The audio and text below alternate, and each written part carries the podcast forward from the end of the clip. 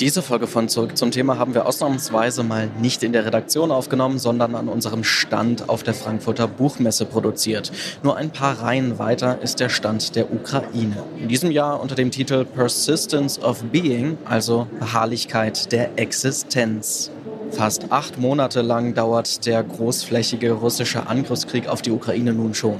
Jeden einzelnen Tag haben Menschen in der Ukraine Angst, verlieren ihre Geschwister, Kinder oder Eltern, ihre Heimat und manchmal vielleicht auch ihren Mut. Und ein Ende dieses Überfalls ist weiterhin nicht in Sicht. Mit unseren Gästen auf der Frankfurter Buchmesse gehen wir heute der Frage nach, was kann und was sollte Deutschland tun, um der Ukraine und den Menschen dort zu helfen. Ich bin Lars Feyen, schön, dass ihr wieder mit dabei seid.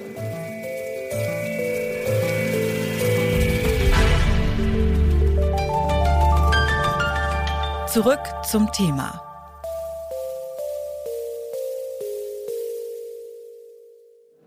Sabine Adler ist Osteuropa-Korrespondentin beim Deutschlandfunk. In Die Ukraine und wir schreibt sie über Deutschlands Verhältnis zur Ukraine.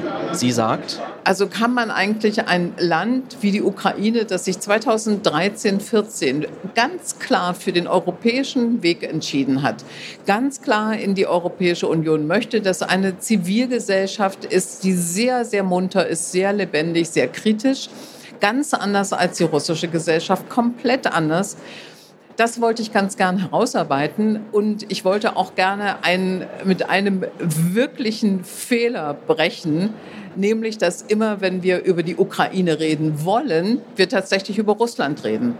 Das wollte ich genau nicht machen. Ich wollte gerne bei der Ukraine bleiben und wollte gern äh, erzählen, was ich weiß über die Ukraine im Laufe der vielen Jahre, die ich die, äh, dieses Land beobachte äh, und diese Unterschiede herausstellen. Dass äh, im Unterschied zu Russland, wo es eine geknebelte, geknechtete, unterdrückte Zivilbevölkerung gibt, die überhaupt keine Möglichkeiten auf einer politischen Willensäußerung hat, die irgendwie mitgestalten kann an der russischen Politik. Das ist alles nicht möglich in Russland ist das im Umkehrschluss aber in der Ukraine sehr wohl möglich und es wird auch getan. Die ukrainische Zivilgesellschaft ist eine sehr aktive, sehr lebendige Zivilgesellschaft.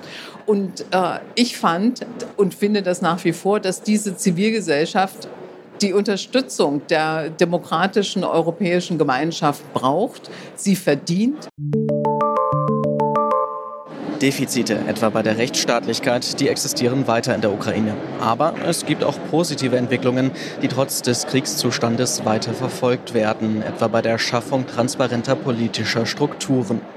Wie können Europa und auch Deutschland derzeit aber helfen, damit die Ukraine diesen Weg weiter beschreiten kann? Korrespondentin Sabine Adler findet den vermeintlichen Pazifismus von einigen Menschen in Deutschland verlogen, die sofortige Friedensverhandlungen mit Russland für sinnvoll halten. Sie fordert hier ein radikales Umdenken. Ich verstehe alle Menschen und ich gehöre zu ihnen, die Frieden wollen, dringend Frieden wollen. Aber wir müssen uns fragen, was ist das für ein Frieden? Was wird das für ein Frieden, wenn jetzt Friedensverhandlungen, gesetzt den Fall, Putin wäre zu Friedensverhandlungen bereit, wenn diese Verhandlungen stattfinden würden? Putin würde erwarten, von der Ukraine zu kapitulieren, die Gebiete abzutreten, die er erobert hat. Und in diesen Gebieten herrscht der blanke Terror gegen die Zivilgesellschaft. Warum sollten die Ukrainer sich auf so etwas einlassen? Warum sollten sie sich freiwillig unter diesen Terror begeben? Es gibt überhaupt keinen Grund dafür. Also sagen Sie, wir kämpfen lieber um dieses Land und um unsere Freiheit, als uns Putin zu unterwerfen. Denn wohin das geführt hat, das haben wir 2014 gesehen. Wir haben die Krim abgegeben, wir haben Luhansk und Donetsk zu einem großen Teil besetzen lassen. Und es sind Unrechtsregime entstanden dort. Carlo Massala ist Politikwissenschaftler und derzeit vielleicht der gefragteste deutsche Militärexperte und positioniert sich immer wieder auch zum Krieg in der Ukraine. Was sollte Deutschland seiner Meinung nach jetzt militärisch machen? Massala fordert eine geeinte europäische Strategie. Also ich würde es begrüßen, wenn Deutschland versuchen würde, europäische Initiativen in diesen Punkte zu initiieren. Ich glaube, man sollte nicht seitens der Bundesrepublik alleine bestimmte Waffensysteme in die Ukraine liefern, die kein anderer liefert. Ich glaube, das wäre falsch. Aber Deutschland ist ja keine unwichtige Macht auf diesem europäischen Kontinent. Wenn ich Bundeskanzler wäre, dann würde ich halt europäische Partner anrufen, die letzten Endes ja auch deshalb zurückhaltend sind, weil die großen Europäer nichts liefern. Und würde ganz einfach sagen, ich bin bereit, ich sage es jetzt einfach mal so, 20 Marder zu liefern. Ich brauche aber noch sechs oder sieben von euch. Also Schützenpanzer mit 20 mm Kanonen. Und ich bin mir sicher, dass diese sechs oder sieben kommen würden. Und dann könnte man A, das Ganze als europäische Initiative verkaufen und B, man könnte deutsche Führung demonstrieren. Und das erfolgt nicht. Die deutsche Politik könnte laut Marsala also mehr tun, um der Ukraine zu helfen und den Menschen vor Ort beizustehen. Ein anderer wichtiger Ansatzpunkt, um das Land zu verstehen, ist auch die Kultur und Literatur des osteuropäischen Landes. Denn die ist über lange Zeit für uns in Deutschland unwichtig geblieben. Alles, was ukrainisch war, hat oft nur im Schatten Russlands existiert. Manfred Sapper ist Politikwissenschaftler und Chefredakteur der Zeitschrift Osteuropa. Er erklärt, warum es gerade in diesen Zeiten so wichtig ist, dass wir uns in Deutschland mit der ukrainischen Kultur beschäftigen.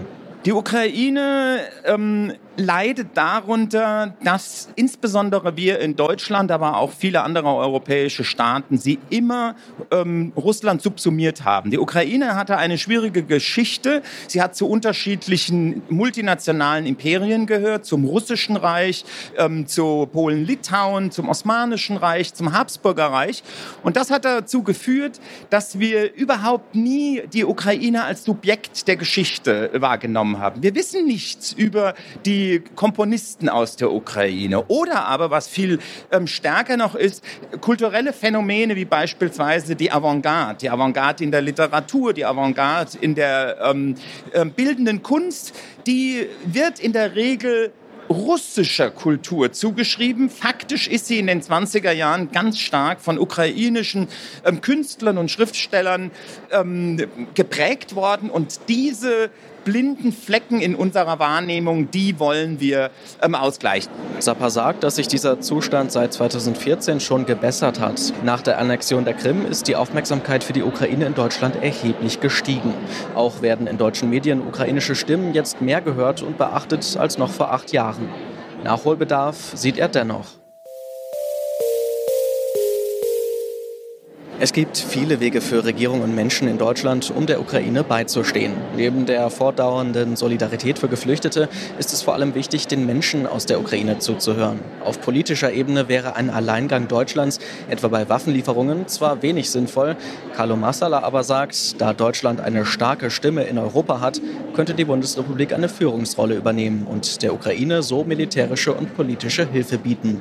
Wenn ihr noch mehr spannende Interviews mit AutorInnen über ihre Bücher hören möchtet, dann abonniert doch unseren Podcast N99. Dort könnt ihr auch mehr über unsere heutigen Gäste hören. Detektor FM ist nämlich offizieller Podcast-Partner der Frankfurter Buchmesse und die ganze Zeit vor Ort. Und das war's von uns für heute. Die Redaktion hatten Lene Rügamer, Eleonore Grahovac, Alea Rentmeister und ich. Andreas Popella hat die heutige Folge produziert. Ich bin Lars Feiern und sage Tschüss und bis zum nächsten Mal. Zurück zum Thema vom Podcast Radio Detektor FM.